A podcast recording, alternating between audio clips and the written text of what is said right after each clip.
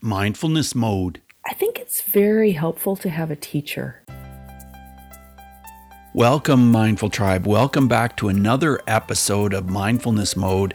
I am looking forward to this episode so much because I'm here with a with a wonderful rock drummer. She's a spiritual counselor, a non denominational minister at the Foundation for the Sacred Stream, and she's uh, been known to use different modalities of depth hypnosis, which I'm looking forward to talking about. And uh, she's into shamanism, energy medicine, sound healing, morphic awakening, all kinds of things that we love to talk about here on Mindfulness Mode. So I'm here today with Clementine Moss. Clementine, are you in mindfulness mode today? Uh, I believe I am. I am until something knocks me out of it and I become very, very active. But so far, so good today. well, that's great. What does mindfulness mean to you, Clem?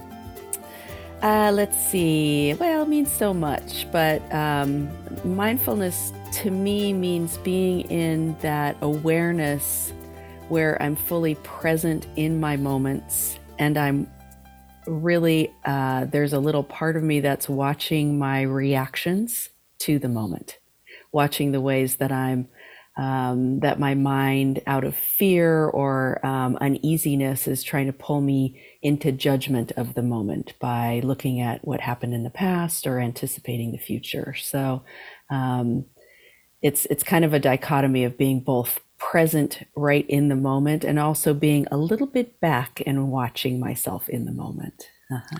So, Clem, you are the founder and drummer of Led Zeppelin powerhouse Zepparella, and you have such a busy career. And this is one of the fascinating things about you. How did you get to that point of being the founder and drummer in that band? Well, um, you know, my music career um, is a strange one because I didn't start playing drums till I was 27 years old. And, um, and as we're on a mindfulness podcast, I'll say that, you know, that was around the same time that I went to my first silent meditation retreat, 10 day silent retreat.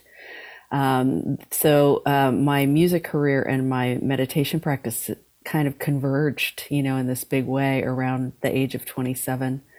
Um, and uh, as far as Zepparella goes, it's been around for about 20 years. Next year will be 20 years since our first show. And, um, you know, I, I'm a rock and roll drummer, uh, and John Bonham is my favorite rock and roll drummer, and as he is for many.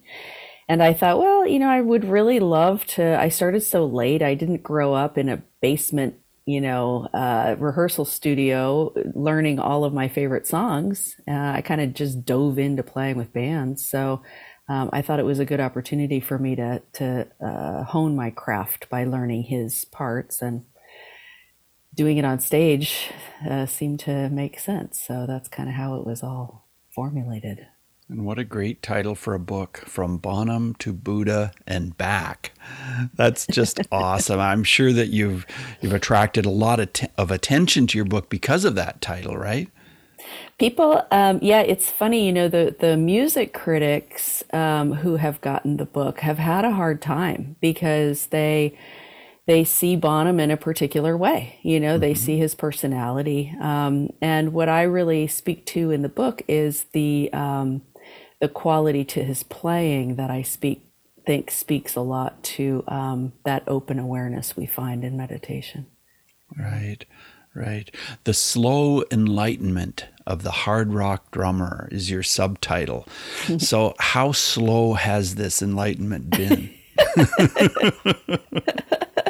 it's like any progress, right? It's like you know we get we get uh, it's fast and then slow, fast and then slow. It's the same yeah. with learning a musical instrument. You know, yeah. it's, we are at this this like plateau for a long time, and then one day we're like, oh, I can do that now.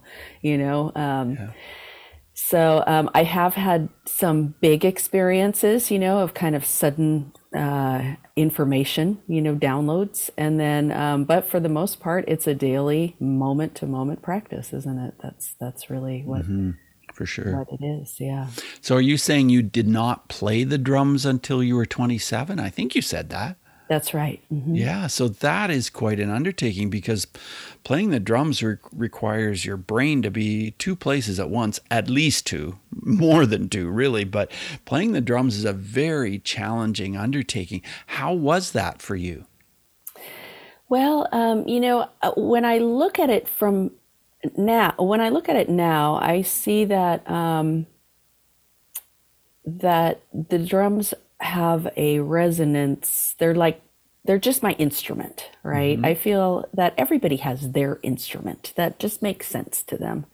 And I think most of us give up, you know, uh, finding that because so many instruments don't resonate in that way. I had played piano, uh, guitar, uh, flute, you know, at different points in my childhood, and I just, uh, they were all a little bit of a chore, I felt. Mm-hmm um, when I started playing drums, it was pretty quickly where I thought, this is when I came home and the drums were there. That's kind of what I wanted to do. And that was the first time I felt that enthusiasm in that way. Um, and then, you know, it's funny because, you know, really devoting myself to meditation at around the same time, I I see now that I was really responding in drumming. Like you said, your mind has to be, can be in all of these different places, you know, at least mm-hmm. in the four limbs. Yeah. And so, really, what you need to do is put your mind in that center into which everything is rising and falling, and yet you're not attaching yourself to any one thing. If I think, uh oh, my left foot, the pattern falls apart, right? Yeah, so, yeah. Um, my teacher at the time, this wonderful teacher in New York City, which is where I was living, um, Fred Klatz, he said, You know where your mind needs to be? It needs to be in that place where you're looking all over your house for your glove, and then five minutes later, you look down and it's been in your hand the whole time. and that made a lot of sense to me. You know, it's yeah. not a spiritual way of saying it, but it kind of is that that awareness in which you're you're present and yet things are kind of coming in and out without you really focusing in on them. Um, and that's what really what the what spurred me on to write the book and the pieces in the book is that well, connection.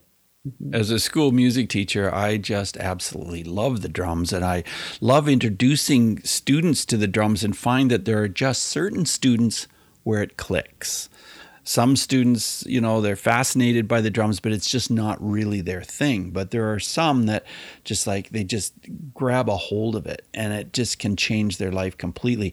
I'm just fascinated to know more about that silent retreat where it just transitioned you into that place where you realized that was for you. That was the place you needed to be. Yeah. Well, the, the silent retreats are, um, you know, they're Vipassana meditation, right? Insight mm-hmm. meditation. Yeah. And, um, you know, they're run by a beautiful organization. Um, the, the originator of it is a teacher named S.N. Goenka. Um, mm-hmm. He's from Burma and then went to India and from India started teaching on a small level and, and it just kind of exploded around the world. And, you know, the beautiful thing about those retreats is that they're donation only. Everybody mm-hmm. there, you can attend for just what you can afford to pay. And in those 10 days, everything is cared for for you. You have a place to be, to sleep, you have um, people making sure that you're okay, you have, um, uh, you know, the food, and um, it's really a great gift to the planet. They have many, many centers all around the world, I think in almost every country. Um, and, um, and I, you know, I, I think what was happening for me at the time, I was always interested in, in spiritual practice uh, or spiritual, like contemplative ideas, the big ideas. Mm-hmm. Um, just especially it started in literature. And then um, when I was in New York City, I would walk by the, um, the Zen Center, the uh, in the um, in the East Village, and um, and over the door uh, of this this building, over the door of the Zen Center, it said um, "Aha," and it was so intriguing to me. And so I went in um, to the Zen Center and. Um, and went to a couple of the discourses, you know, in the evening, and then the the meditations, and it just made a lot of sense to me. And so um, I started to go to that. And then I, I was a waitress at the time, and I was talking to a customer, and he said, "Oh, if you're going to do any kind of meditation, you have to go to the source. You have to go to a a ten day meditation retreat." And so I did, and mm-hmm. um, and I did have a, a big experience in that first meditation retreat where I had that that big opening that that we hear about, um, and um, which was disruptive in certain ways in my life, but um, uh, but uh, it did. I felt like I was supposed to be there. I felt like I was supposed to do this work. You know, um, mm-hmm. even when they were talking about the the practice, which is to observe sensation on the body. You know, starting at the top of the head, moving down the body, back up. Like that's the focal point of the meditation, and um, even in that, I when we started when he I, I, learned it, I thought this is the same thing I was doing when I was a ch- young child and trying to go to sleep at night. It was the exact same practice. So I thought, hmm, maybe there's something that I'm supposed to I'm supposed to be here. So it it felt profound in that way to me. Yeah. Very interesting. And how many have you gone to since that time? Uh, I've been to five total. Mm-hmm. I, I, would see. love to go to more. Actually, I get this yearning for them, but you know, at this point in my life, it's really hard to take ten days away. Yeah. I'm running a business. You know, Zephyr is my main source of income, and um, it is hard to take that time away. Mm-hmm. I can imagine. I'm interested in your thoughts on psychedelics, and I know that a lot of my listeners associate psychedelics with rock musicians and that kind of thing, although anybody and everybody has been involved in uh, experimenting with psychedelics. What are your thoughts? Yeah. Well, I um, I have done uh, many psychedelics in my life, um, and I always uh, I think even you know in college when I first was um, doing some psychedelics, it was always to the point of understanding um, understanding myself. I, I'd never, the idea of doing a psychedelic and going to a big party or a rave or something sounded like that's not me. You know, I kind of always wanted information from it. Um, I now, um, as in my um, practice, w- what I do now is um, I am trained to help people um, integrate their experience with psychedelics. Um, and I think psychedelics are very helpful uh, for us to um, to have a big experience. You know, a lot of people, the big experience does propel them into their um, their seeking. Um, it can really um, help us to understand what does it mean when um, the self falls away and we become one with everything. Um, we can have those kind of experiences in psychedelics.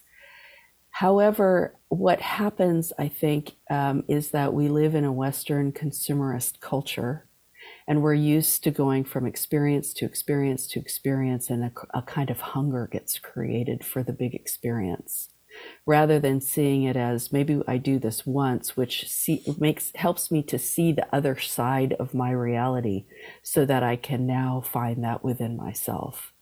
Um, so I think for a lot of people, the psychedelic experience without proper guidance is very disruptive and um, and uh, can lead to a lot of um, can lead to a lot of nothing is wasted of course but a lot of really difficult paths for people and i think when you're thinking about doing um, a psychedelic um, knowing the profound impact that it might have on you and wanting to find a, a teacher, someone who can help you fa- find your own power within that experience.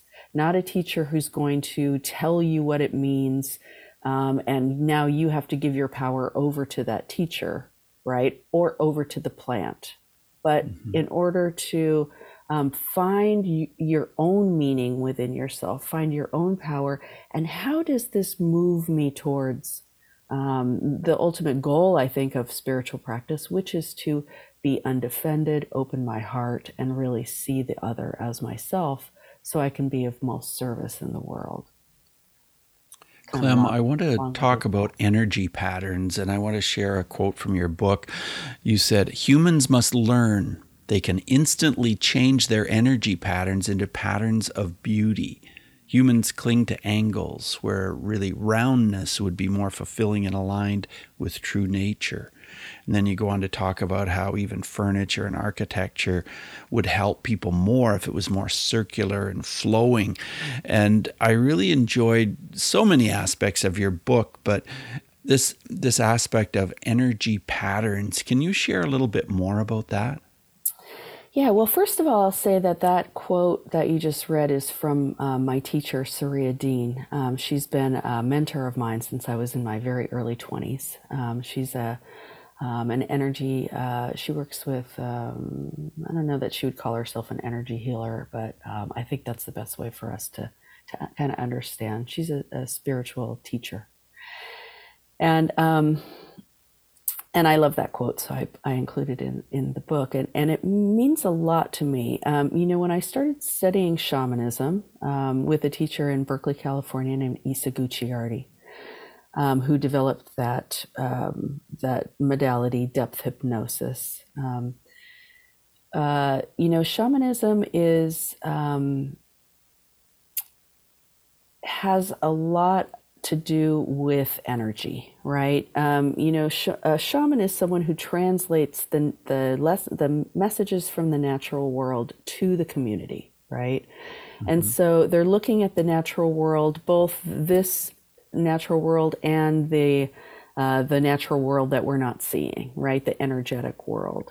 Um, and so there is a lot of training in energy, energy medicine. Um, now, um, my experience of it and the way that I understand it is that when I um, see things as energy, um, I'm one being grounded in myself, feeling my own physical experience um, of what I'm experiencing, and I'm I feel that um, we all have these little antenna of um, of understanding of energy, and we know this when we walk into a room and it just doesn't feel right. And it's not because we don't dislike the people in the room, it's because there's something off. Or mm-hmm. there are some times where I see people um, and I almost feel this energy of them um, hunching over because they've been harmed in the world and they're they almost have an energetic shell that they're waiting for the next almost next blow right mm-hmm. Um, and I think it starts by becoming aware of our own internal uh, energetic system and the ways that we respond very subtly to our experience. Um, and then I think the world begins to open up to us um, in training ourselves to be aware of that, to be able to have those kind of um, uh, those kind of that antenna that makes us um, hyper aware of what's happening around us.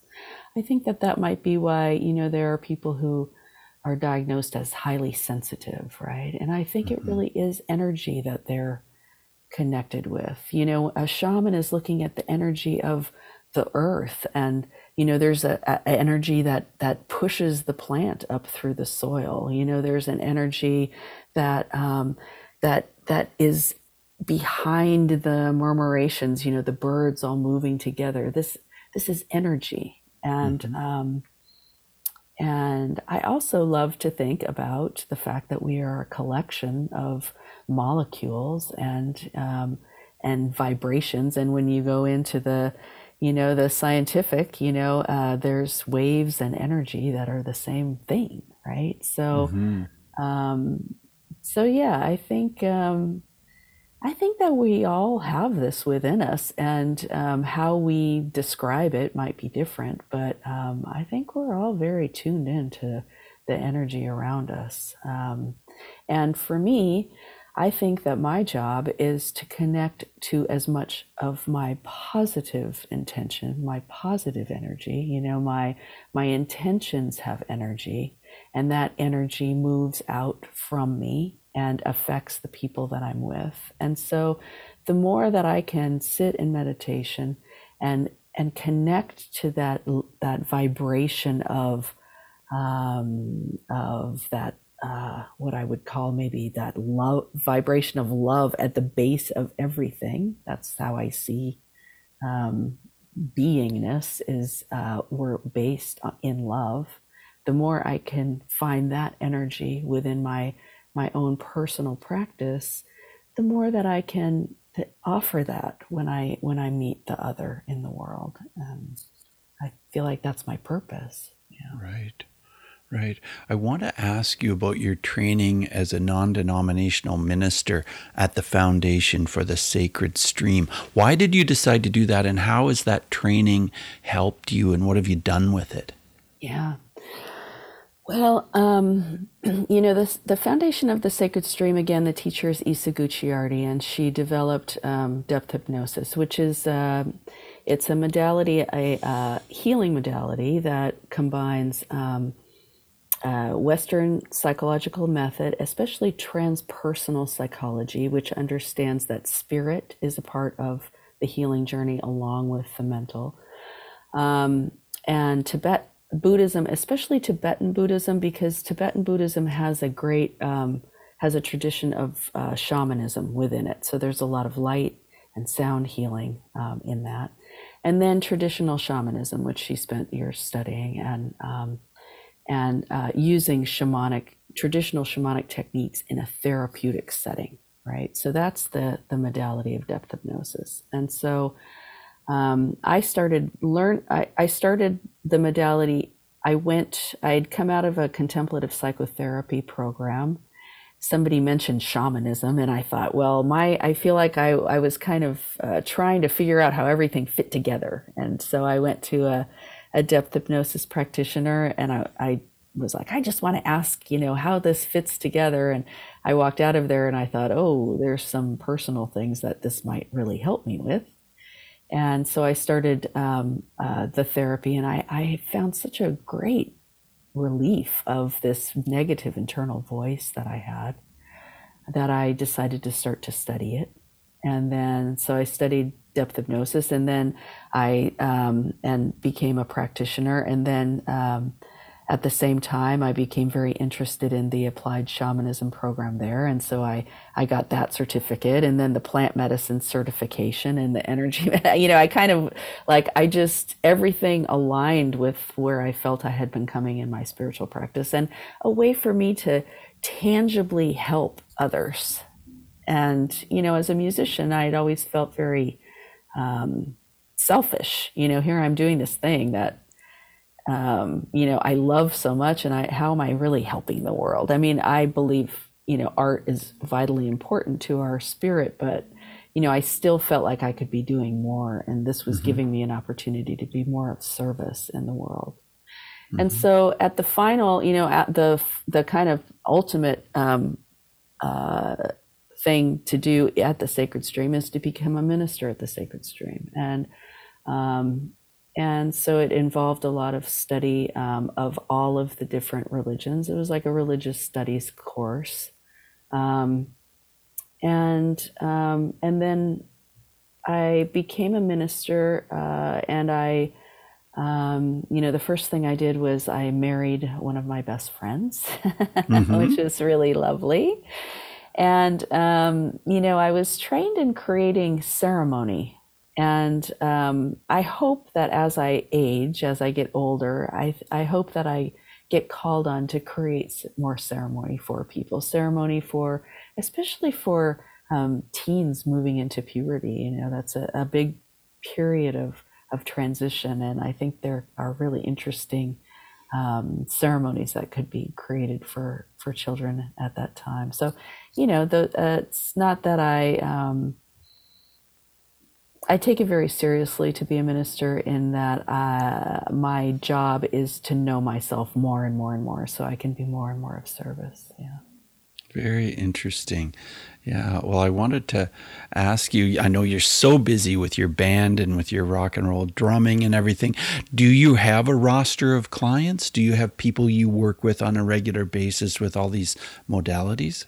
I do. I do. Okay. And it's it's funny when I um, when I was you know, studying and practicing and, and becoming certified for, in these things, I had this big plan about, you know, how, how my how my client, how I was going to, you know, bring clients to me and how I was going to set up my business and all of these things. And as soon as I became certified, my creative life just started blossoming. Um, songwriting happened, and my music career really um, picked up, and my writing, you know, the book just kind of came out of me, and um, and I've heard that you know as we as a lot of the people go through the program, what ends up happening is their their true um, expression gets amplified, and that was what was happening to me. And so I don't have a ton of clients. It's not like I'm working five hours a day, but I have um, I have clients that um, I've worked with for a while, and um, mm-hmm.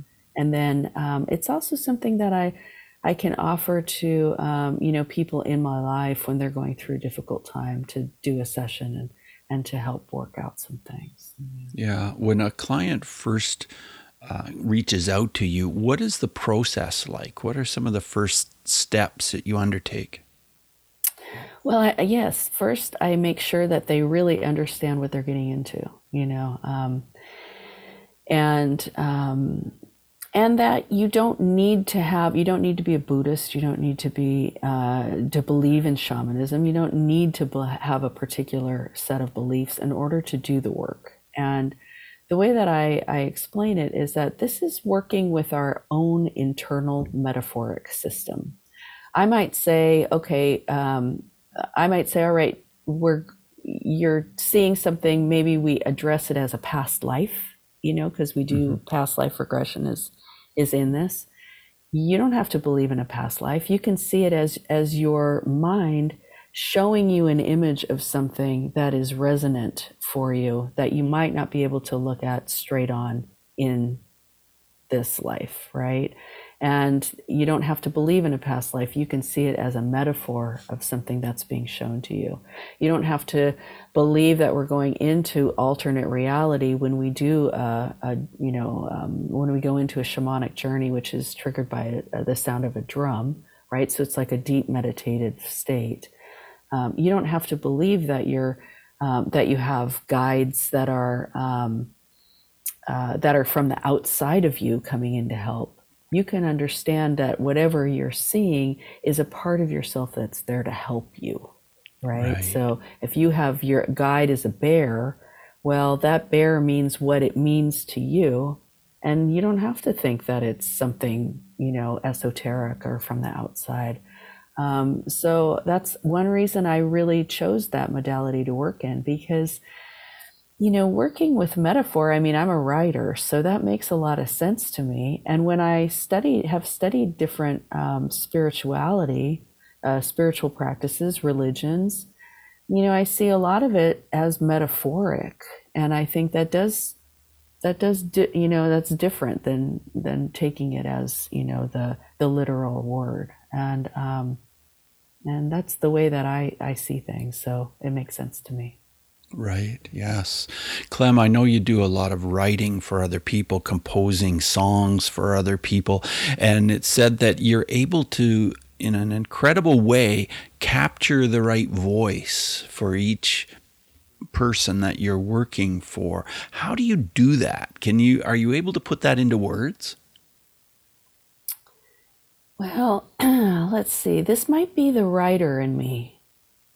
Mm-hmm. And did the writer come first or did this ability come first? But, um, you know, being a, an extremely empathetic person, mm-hmm. I've always had a sense that I could put myself into somebody's experience.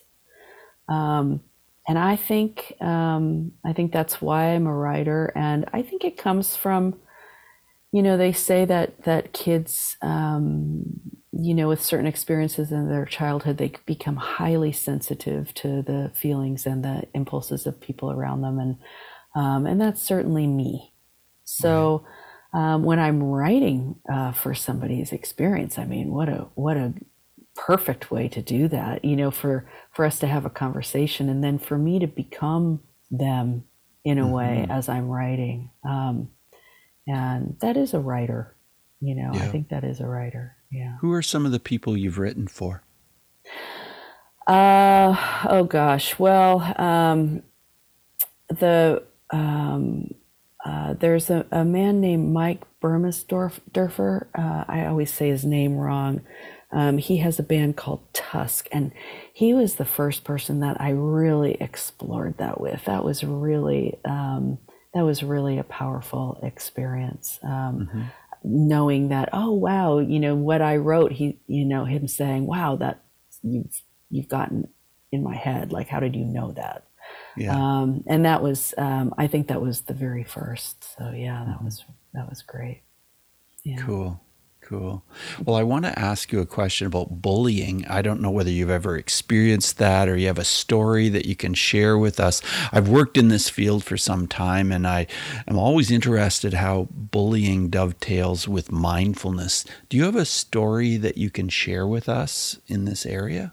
I do. Yeah, I was bullied. Um, I was bullied in junior high school. I was. I grew very quickly. I was. I'm five eight, and I was five eight in junior high school, and um, I was the tallest student, and I was uh, taller than some of my teachers. See, right? So, and I was gawky, and um, I had goofy hair, and um, and so I had kind of come from an elementary school where I was, you know, the the president of the student council and the you know kind of this celebrated person and then i got into junior high school and got bullied uh, by oh, other wow. girl by other girls um, mm-hmm. it was very painful and a big shock to me that people were cruel that way yeah. um, and um, and i retreated into myself and um, and so you know that stays with you you know and i see the way that i'm all i've always been um, you know it's fear right? Fear of of judgment. Um, i think around that time was when that that internal negative voice became a megaphone within me. And um, it's been something i've fought or tried to understand through my whole life. Now do i see a benefit of that experience? Quite a bit you know it first of all it drove me to understanding myself in uh, psychology and spiritual practice and um, you know seeking um, spiritual seeking. I mean that was the point of it it was to try to figure out where is this coming from? What is this? Where is my value? Um, those moments where i felt like maybe i didn't even want to be here um, where would i go? Right? You know all of those things. It was a benefit, but I, I don't wish it on anybody. And it was, it, you know, it's something that stays with you your whole life. And it, those, uh, it will always be with me, I think, that bullying. How mindfulness, I think, would work is uh, in that situation, and why I think children um, should be guided to understand their internal world is because, um, you know, once you once you're in that space of mindfulness and you recognize all of the negativity, all of the judgment, how each thought of yourself is a judgment, um, judging against the past, judging against what might be, um, you know, all of the ways that we take ourselves out of the moment and are unsettled in our moments, we begin to feel kind toward our, ourselves. Wow, I've been living with this you know, and this is my internal life. And um, hopefully we get to a place of self compassion in that. Um, and I think the more we open to that wider awareness within us, we realize that field is compassionate. And, um, and then we, we become compassionate to ourselves. And then what happens is we can't help but become empathetic and compassionate to the other that is the point of these practices. Um, we think of it as um, self improvement, you know, um, trying to achieve something within ourselves, which is all fine and good. But the ultimate goal is really to be um, to be completely undefended with other people, to be most of service to other people, while also being of service to ourselves. And um, and that is the you know, when you can feel another's pain, you can't bully them. right. And true. and when you're bullied, you can see, I can look at those girls and I can see what they were afraid of. I can yeah. see where it was coming from. it it opens empathy, and it's only in empathy, it's only in compassion that problems get solved. Right, right. I know you love dogs, and you have Henry the pug. What has Henry taught you about mindfulness? well, I've certainly tuned in. He's a he's 16 years old now, and he's a little gets a little bit. Uh, his body surprises him and surprises us these days. So I'm yeah. very tuned into his little tiny signals yeah. um, of uh, what's about to happen, what's about to come out of him. yeah. Um, uh, but yeah, what um, what would it be like to be loved unconditionally? What if what if lo- unconditional love is at the the basis of reality? What if that is there? And we get to see that in the, the love of our pets. It's yeah. unconditional. Yeah. Yeah, absolutely. yeah, Clem, I want to uh, ask you five quick answer questions as we move forward. So, just 30 second answers are perfect. The first one is this Who is one person that has been an incredible mindfulness influence to you in your life? Incredible mindfulness um, person. Um, hmm. Gosh. Well, I mean, it would have to be my teacher, S.N. Goenka, who taught me the, you know, the the meditation um, of being able to look at um, my the physical sensation of my upper lip. You know, what happens now? What happens in two minutes? How does it change? That re- recognition that everything changes in every second. So, yeah. Interesting. Yeah. Mm-hmm. Let's talk about your emotions and how your emotions have, well, how you deal differently with your emotions as a result of mindfulness. Mm-hmm.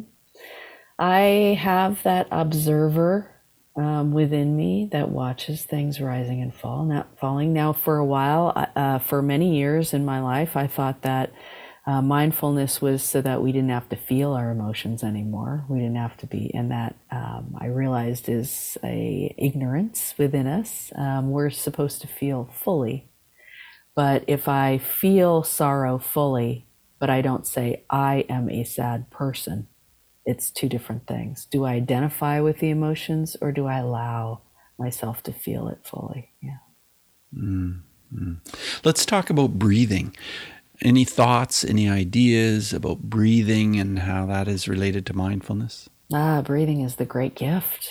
Yeah, it it's the great gift. Yeah, it um, you know the deep breath, the holding of the breath, the holding the bottom of the breath. Um, all of those are wonderful techniques for us to turn on our parasympathetic nervous system, to quiet the mind, to let the body know it's safe. So the, the thoughts of fear that are constantly rising from our, um, our physicality um, quiet down. Um, and we can access that, uh, that, that awareness un- underneath all the thoughts. I really appreciate your book, From Bonham to Buddha and Back. Are there any other books that you would recommend in this space? There are a lot of really beautiful books, and I love books of people where people are talking about their experience of coming to spirituality. Um, you know, autobiography of a yogi is always really fun to just kind of see where um, you know some of our our modern ideas kind of uh, entered into um, the American idea, right? Because mm-hmm. Um, um, he came to America in I think 1919 uh, maybe and so it was kind of like this this big wave kind of opened up with his right and it, it shows you this the the way that we were um, that the guru relationship kind of originated right um, and then um, I really love uh, Christian Sundberg. Um, he wrote a really lovely book um, about um, about spiritual practice, about spirituality. It's called A Walk in the Physical, and oh. He's. I just loved that book. It, it, was very meaningful to me, and I don't know that I can really tell you, you know, about um, mm-hmm. what it is. I think people should just pick it up and read it. Okay. Um, I um, I really loved. Um, I, I love anything from Alan Watts. I, Okay, yes. Um, especially his lectures, which you Uh-huh. can get on Audible. You can. They have like you know volumes of his lectures where he's speaking it himself. Um, Right. And and all of his books. I just I don't know. He he he speaks to me a lot. Um, and let's see, Robert Thurman. Um, you know, uh, when I started um, trying to figure out like what's the difference between Buddhism and Hinduism, and granted, I had been meditating for 20 years before I started asking those kind of questions. So I kind of was just doing the practice without knowing, am I, is this Theravada? Is this Mahayana? Like I had no idea what I was doing. I just was doing it, you know? Yeah. Yeah. Um, and so I started listening to Robert Thurman, um, and he has a lot of lectures. He has a podcast where he has all of his college lectures on there. And I just started listening, and he started explaining what where these concepts came from, and I thought that was really um, that's really helpful. Um, and then, yeah, I think that's probably a good place for people Sure. to start, right? Sure. Yeah, and I was just going to ask you about an app, if there was any app that you recommend, and and uh, even that podcast of Robert Thurman's is something that I could put on the show notes about that. Is there anything else that pops into your mind? Uh, let's see. Well, um, I, I've never listened to an app for mindfulness. Um, So, um, yeah, I think that Alan Watts, Robert Thurman, I think those are really helpful. Um, there's, um, yeah, there's uh, Sacred Stream has a lovely podcast where they interview a lot of people um, who of modern, you know, modern people who've written books, um, stuff like that. Um, uh, yeah. Okay, I'll check that out and I'll put it in our show notes at mindfulnessmode.com. So Great, yeah, great. that's that's awesome. So as we wrap up the interview, Clem, I want to ask you if you have any final words of advice for our listeners. Maybe somebody's kind of struggling, somebody's wanting to get more into this mindfulness space. What would your words of advice be? Um, well, I guess I have a lot of them, but um, the first one is, you know, I think it's very helpful to have a teacher when you're starting mm-hmm. off in meditation. And the things to look for in a good teacher are is are somebody who empowers you, who guides you to find your own way, your own understanding and not that you don't need to put your power in somebody else's hands. That it's really important that someone is there to lift you up, to help you find your own um, information, while they're also instructing you on different ways that you might be able to to reach that. Um, and so, you know, that's that's one thing. And the second thing is a little more esoteric, but I, I love the idea that what if you're just okay as you are? What if you don't need to get better?